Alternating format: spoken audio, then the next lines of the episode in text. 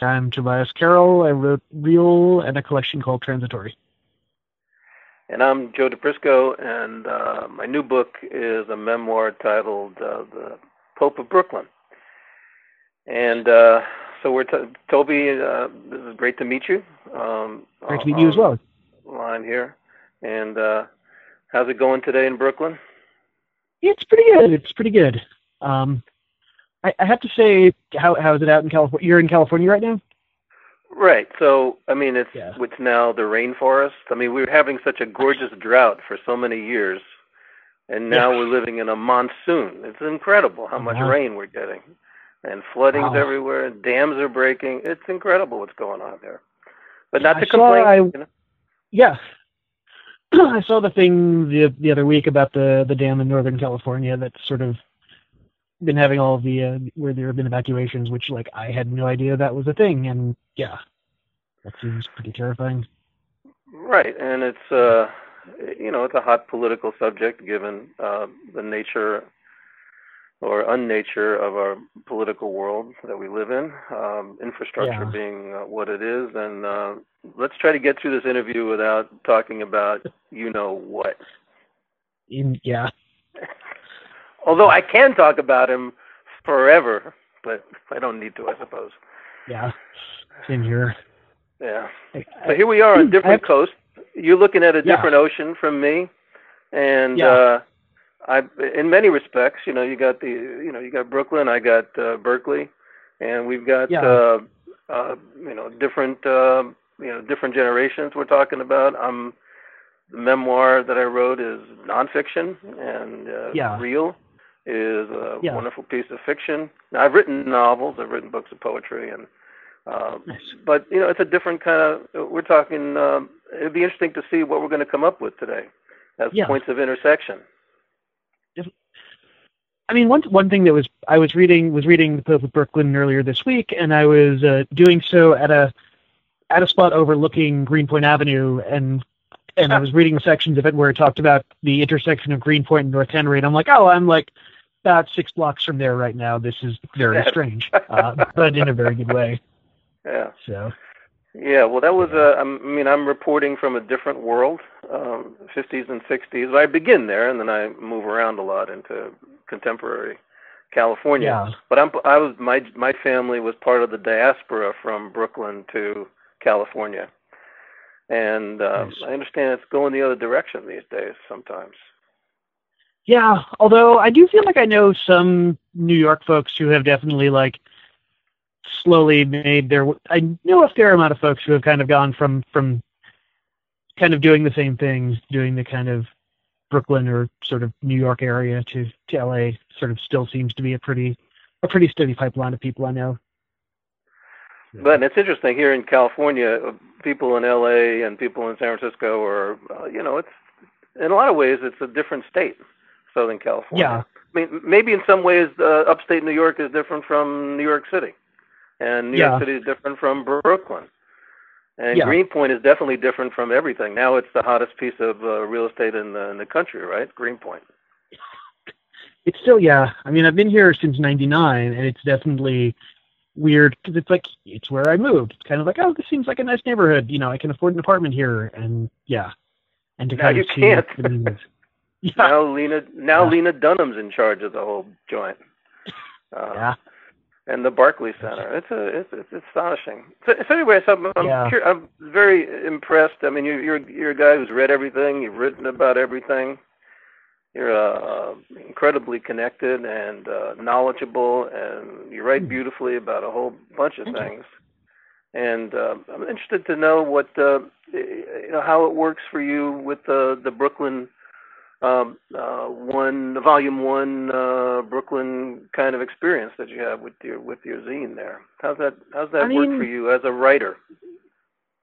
I I think you know it's it's definitely it's I I mean my friend Jason Diamond was a, is the founder of that, and I think he and I both kind of came from a you know punk rock, going to shows, putting out zines background. So I think what what attracted both of us to this is the fact that it's kind of like, you know, we had a place and and have a place where we can kind of do things where we can write about the things we want to write about. It isn't necessarily an okay.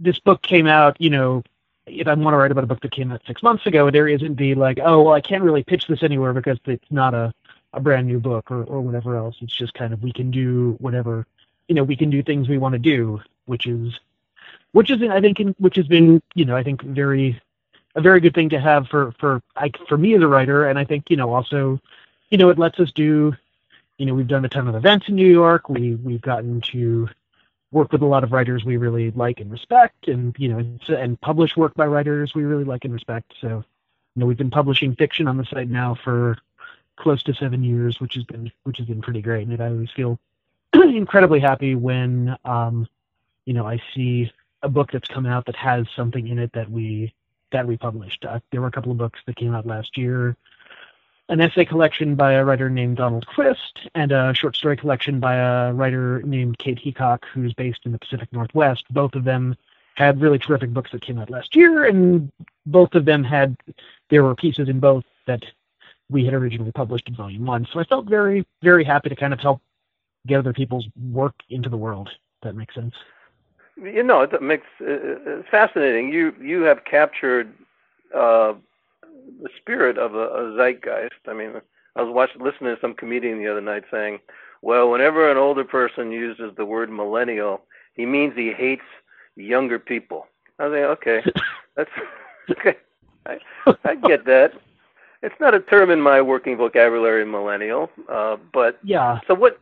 So and and it doesn't appear, unless I'm wrong, it doesn't appear in Reel that term. Yeah. No. Uh, so I mean, what do you have if if you had to uh, encapsulate what you think is going on in your generation and how it differentiates from previous generations of, of authors? What what do you how would you characterize that? I don't. If you don't mind honest, my asking. I'm not.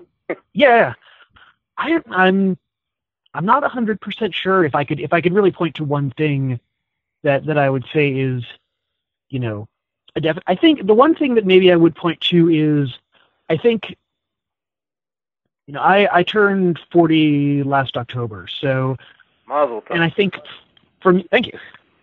But I think I think the one the one big change I would say is is the fact that I think you know since you know I think some of the oldest online journals go back to the late 90s, early 2000s, and I think having the fact that you know online spaces allowed writers to do a lot more in terms of getting work published, in terms of starting their own journals, in terms of uh, you know experimenting with form a little bit more. I think that's maybe been the one change. Is just like there has been you know that that there have been additional places for people to get published. There are you know I think ways for more experimental forms maybe to uh, to, to be published and and kind of you know it, it's let I think more writers find their voice and you know kind of do what they want. I think on the flip side, I think the one maybe slight downside to to the an increase in online journals, and I mean almost all of the work that I've had published uh, in terms of short fiction has generally been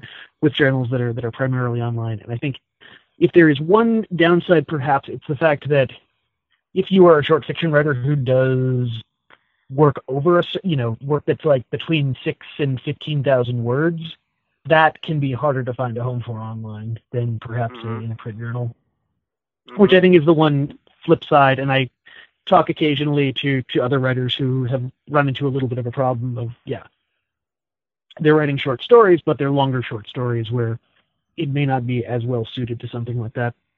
yeah. So, but I think yeah. So- But beyond but that, I mean, what I about? think you know there. Yeah. I interrupted you. Sorry. Oh no, uh, I was just going to say. I mean, but yeah, I think I would say because I think you know with every generation there are going to be people writing sort of more traditional narrative fiction, and there are going to be people experimenting, and I think you know that's and and I think yeah, I don't really think that there is a that much of a you know. I don't know if there's a huge amount of difference. You know, there are always going to be people doing fairly traditional work, and I think always people are going to be kind of pushing at the edges of, of what you know forms are capable of. So, but I would I would say online is perhaps the, the bigger the bigger thing there. So, so you wouldn't generalize that there's a, a an emerging aesthetic that's different from previous generations. I mean, for instance, I mean, you have uh, I- uh, you know the, uh, the the hip Brooklyn kind of thing, and I, I think it's against the law to use the word hip and Brooklyn in the same sentence anymore. But I mean, there's a kind of hipsterish. Uh, I mean, people think there's a hipsterish uh, uh, mystique about what's going on Yeah. in your generation, and I mean, it's very different, say, from the the whole you know, terrible ironies of the McSweeney's generation. That's a different generation. Yeah. Everything's Yeah. an inside joke, and you're either you're either the object of the joke or the target of the joke. And so that's different. So you're not doing that. And then I look at the cover of your book, uh, for instance, and it looks like if I didn't know anything, I'd which I dubious, I might not know anything, but it looks like you know this is like science fiction. it's Yeah. a fascinating cover. I think sci- So is this a report to uh, to from another planet? Oh, this is what's going on here. These are people Yeah. who are connected by their disconnection, and their you know their their desires are about cultivating desires, and you know the mosh pit is the prevailing kind of. Uh, and it's a fascinating uh, series of scenes around the mosh pit. I won't give away Yeah. any plot spoilers, but I mean that's how people connect. Uh, the closest they get to connecting, knowingly, Yeah. is when they're slamming each other in the mosh pit. And so your generation created that problem. Yeah. Don't blame the Mhm. 60s for that or the 70s and you know none of the you know Barry Gibbs kind of stuff. We're not doing not doing uh, Saturday Night Fever anymore. That's a very different world we're in. Yeah. And we're not in uh, you know Goodfellas world anymore either. Uh, Yeah. Although my book gets Yeah. takes us there to some degree in different ways. Yeah. Um, Yeah. But but you're not. I dr- I mean, cr- yeah. I'm sorry. Go on. Oh no, I, I had one question um, in terms of actually that I wanted that I wanted to get you some something that struck me as I was reading your book, but um, I also didn't want to interrupt. Uh, good. Um, the thing the thing that I was I was curious about is like you have this sort of almost the way that you have the book structured, where you have your own first person accounts of different events. You have excerpts from sort of the sort of found uh, documents related to to your father's life, um, you know, sort of punctuating that. I mean, how did you kind of come? How did you come up with the structure of, of everything in, in the in the book? Well, to to set it up, um, so I my first memoir, uh, the sub was titled "Subway to California," and that was um, uh, a, a memoir about uh, well me and about uh, uh, crime in my family and about uh, uh, escape and flight and about uh, drug addiction and, and incarceration and uh, uh, teaching. Uh, my graduate student career was about a various kind of Hmm. life that I led over. Um, and, and, and I said this before, but you know, when I was writing Subway to California, I felt like I was doing therapy on myself. Uh, I wanted to send myself a bill at the end of every day. Uh, so that was about a, a few months after Subway came out. I was doing a search online, probably about me, uh, and I stumbled across these uh, trial transcripts from the New York State Appellate Division um, uh, repository.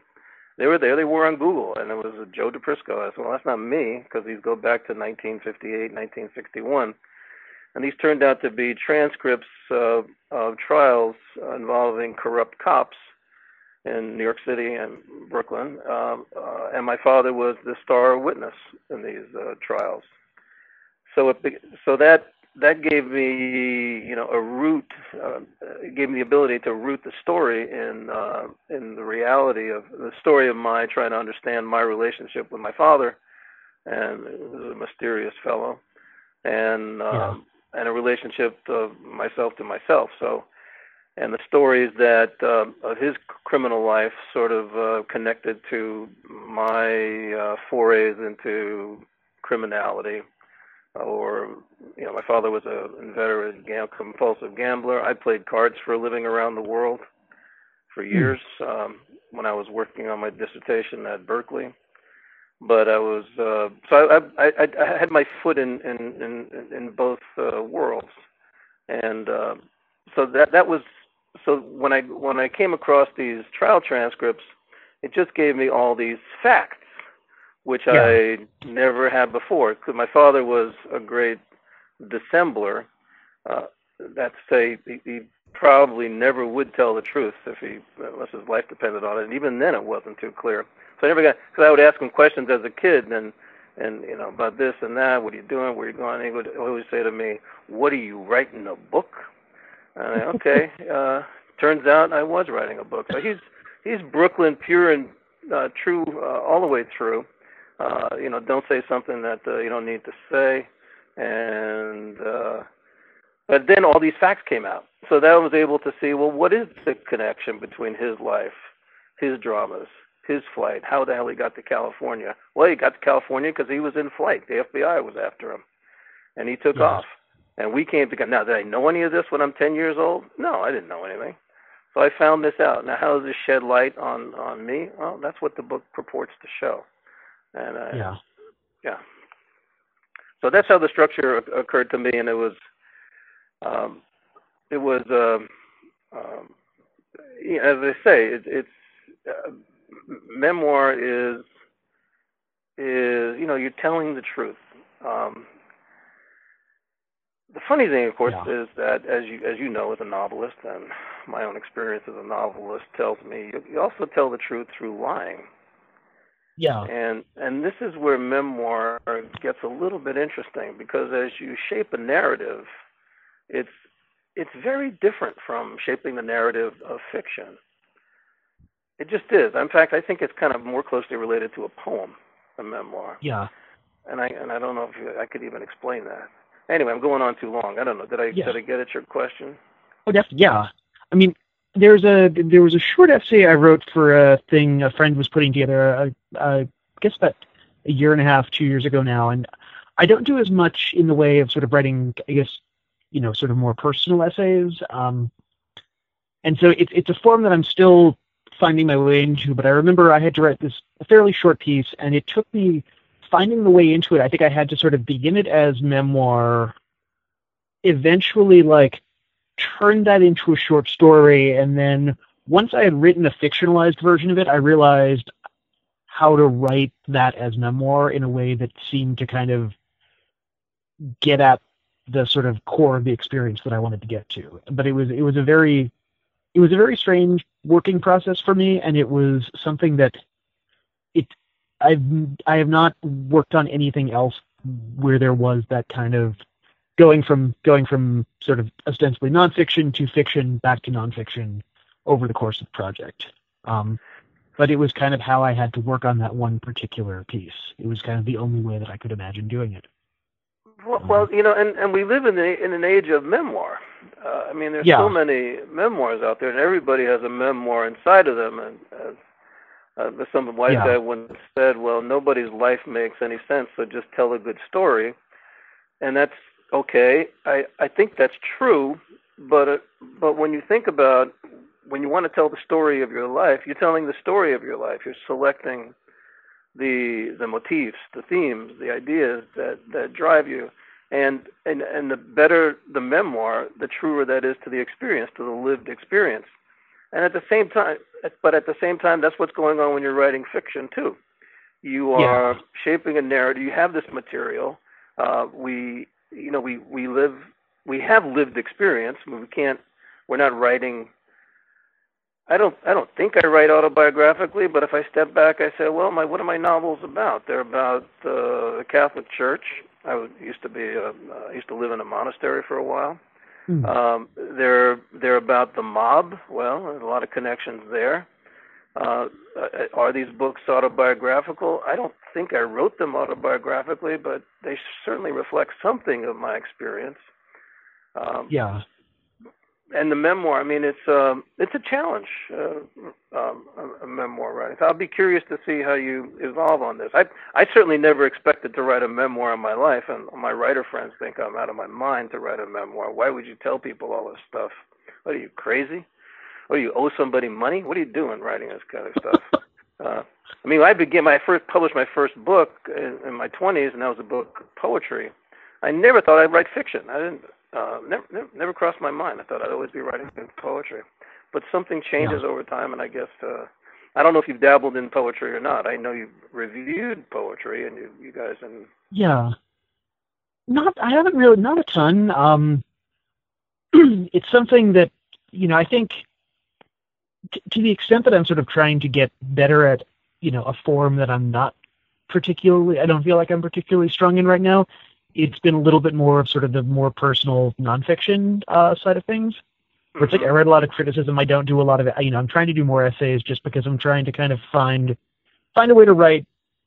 Yeah, like a first person voice that feels that feels interesting to me. I mean, when I'm writing criticism, it's one thing because I can kind of do this fairly neutral.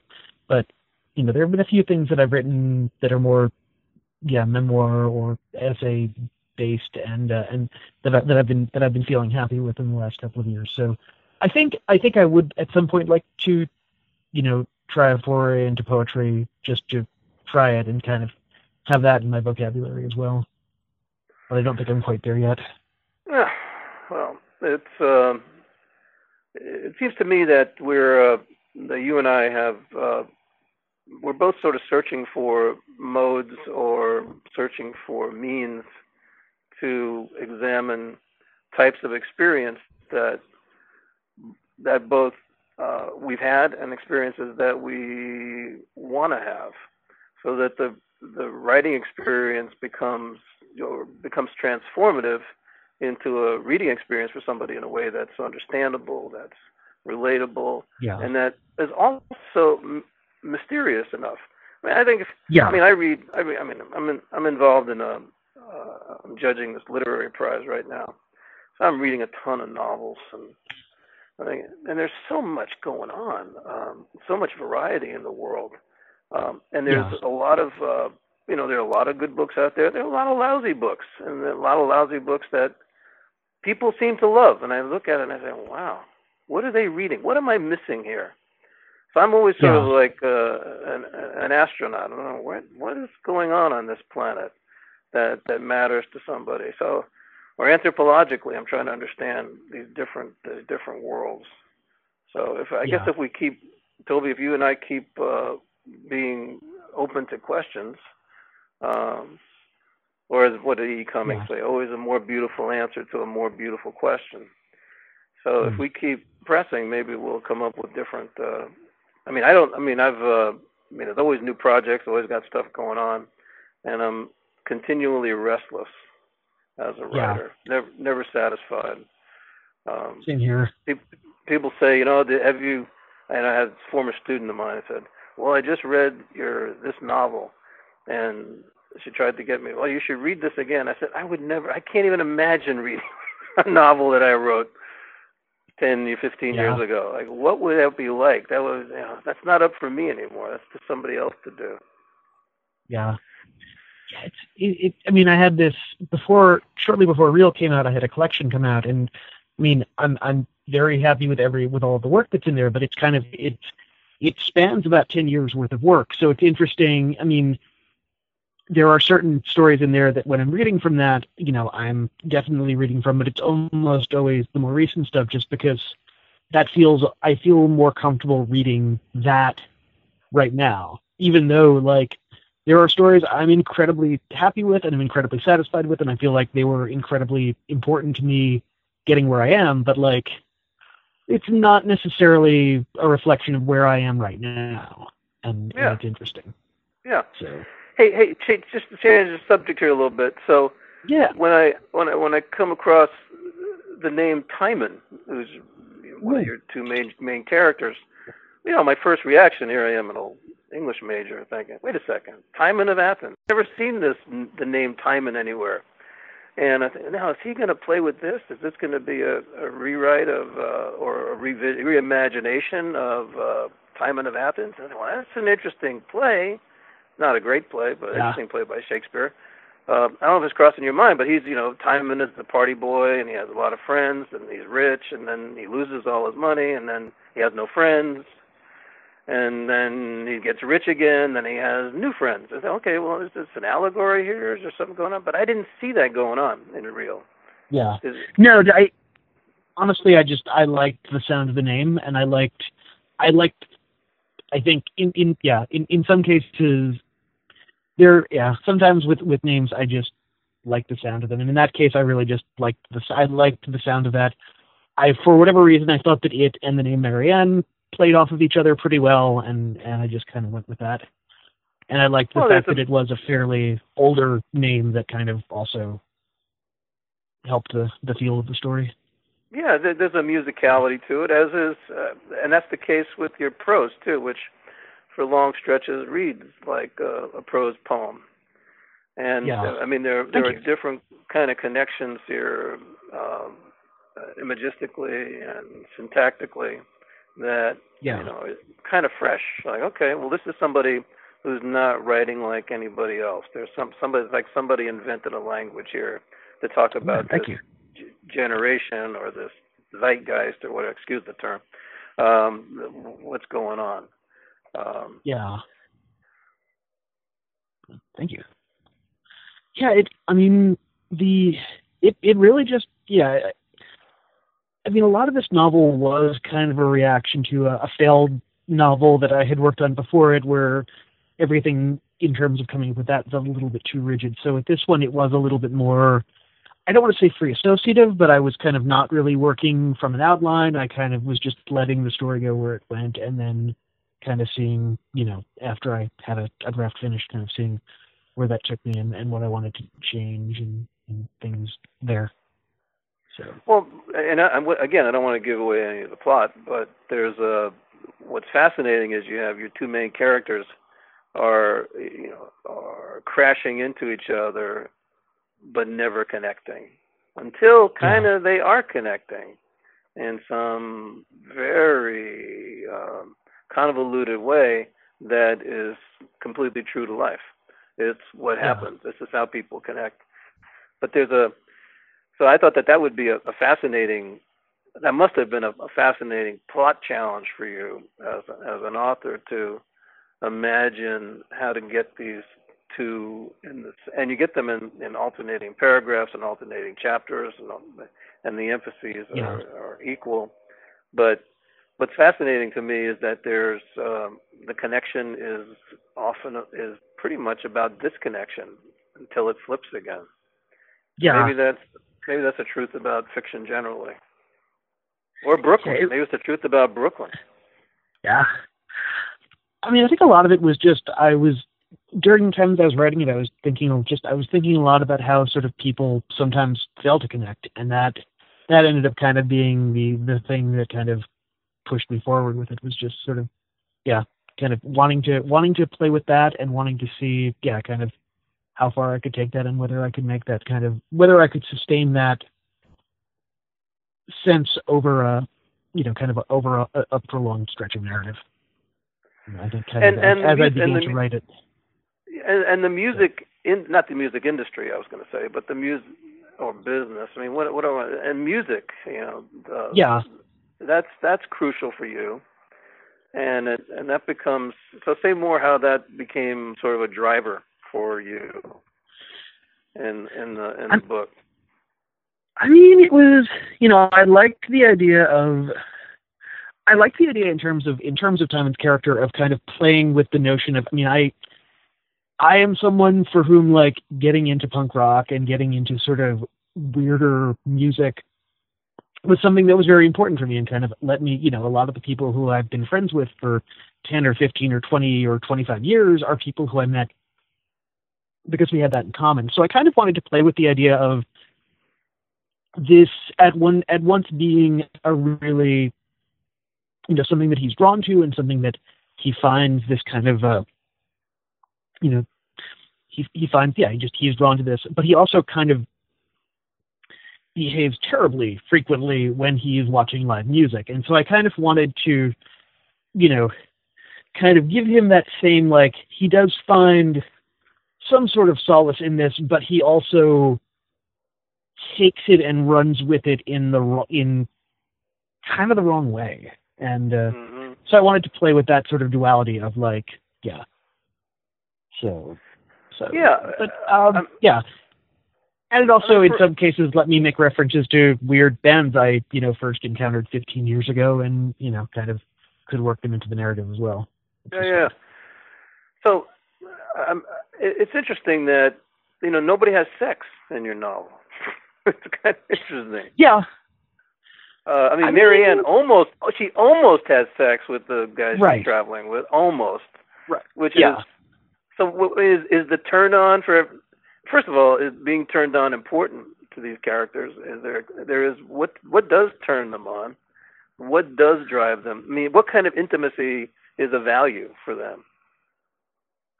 Hmm. Man. I, I mean, think, something's driving them. There's a desire for some kind of Yeah. intimacy. So it's kind of Yeah. mysterious to me. I'm not. What I'm saying is, yeah, I'm compelled by understanding what these characters, uh, uh, what drives them. Yeah.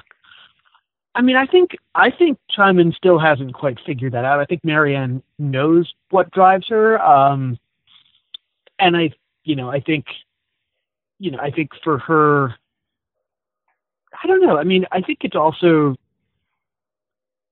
I don't,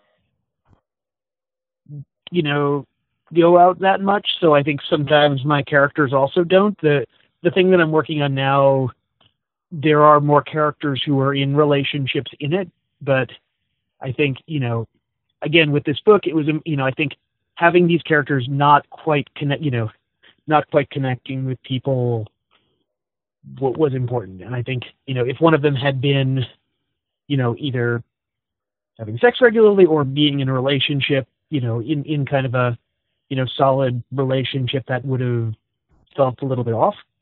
I don't know. hmm So Yeah, I, it would I have felt also, yeah. would have felt imposed. I think at some point if he picked up Yeah. somebody in one of these bars. I mean, more likely he's going to get popped in the nose, which is what. Yeah. I mean, I, I think, I think this, yeah. I, mean, I think that's the other thing. Like Timon, especially at this, at the point at which is described in the novel, like he is also someone who I think, you know, is, is enough, is, is sort of stumbling around enough that like for him, this is not something that like, yeah, like I, I also cannot imagine most people looking at him and being like, yeah, that guy, I totally want, I'm totally into that guy. I think in the case of Marianne, it's more that like she's not necessarily looking for anything right now. Um, you know, and you know, but I think she's also a much more she's also a much more functional character. So I think for her, it's more of just you know, she's not necessarily around a ton of people who she is drawn to at at at the Yeah. point described in this novel.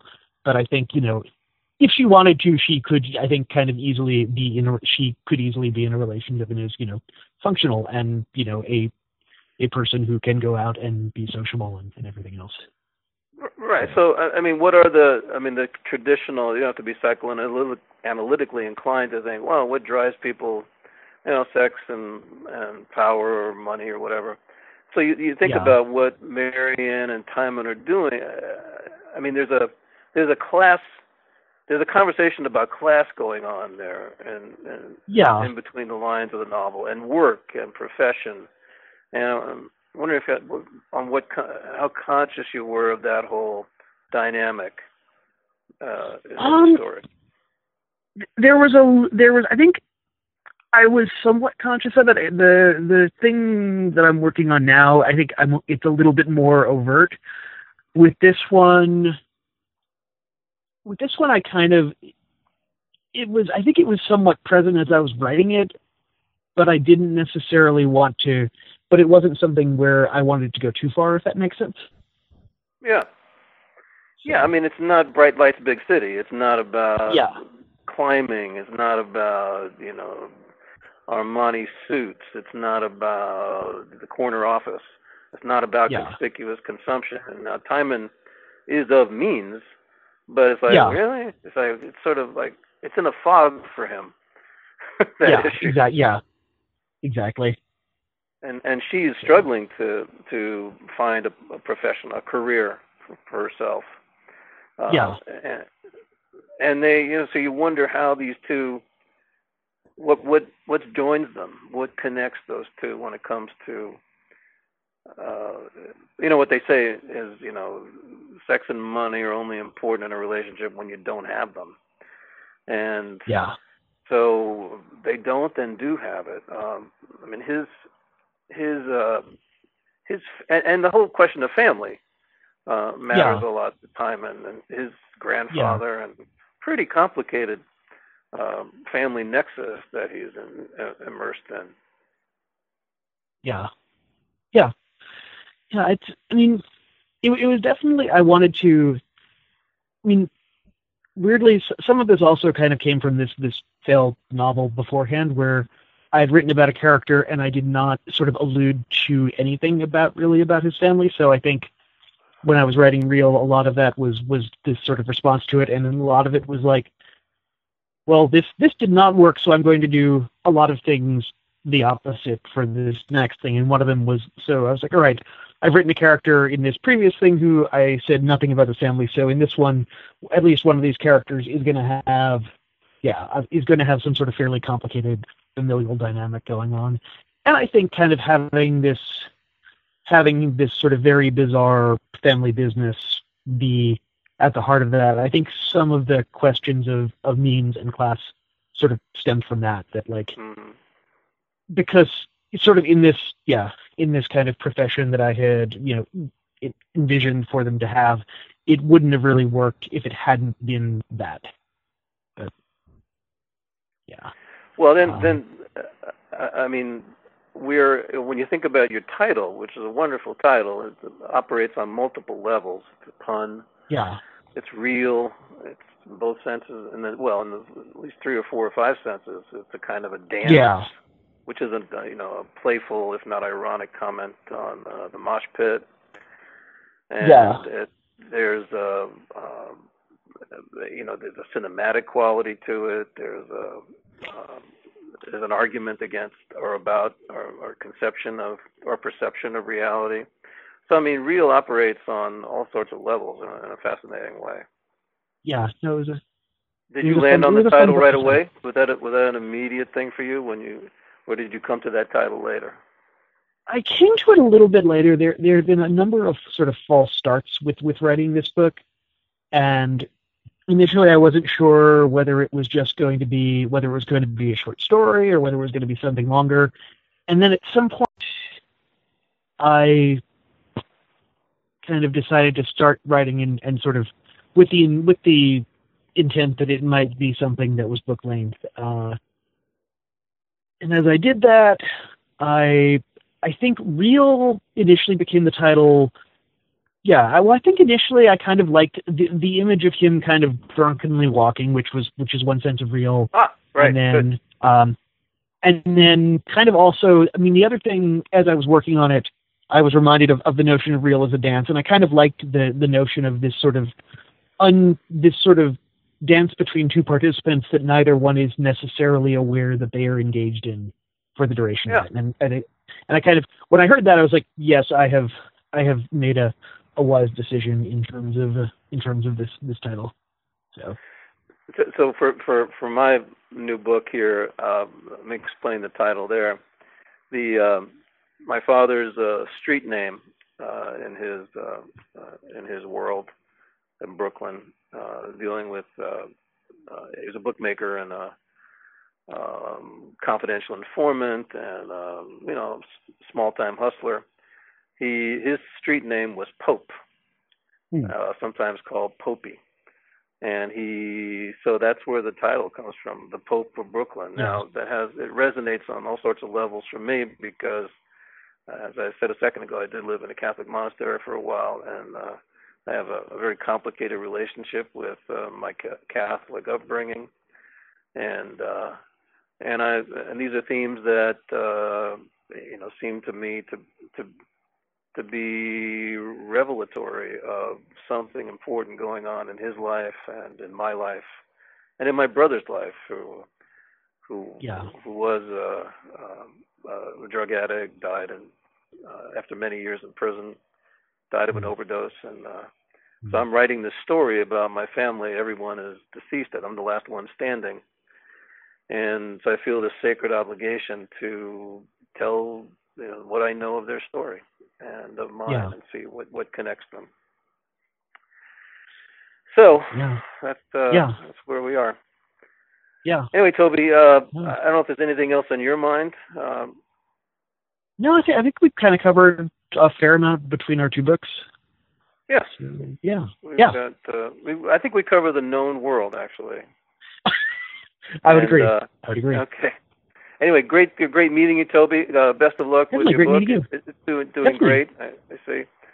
And uh, yeah. I we'll we'll see you uh, in Brooklyn sometime, man.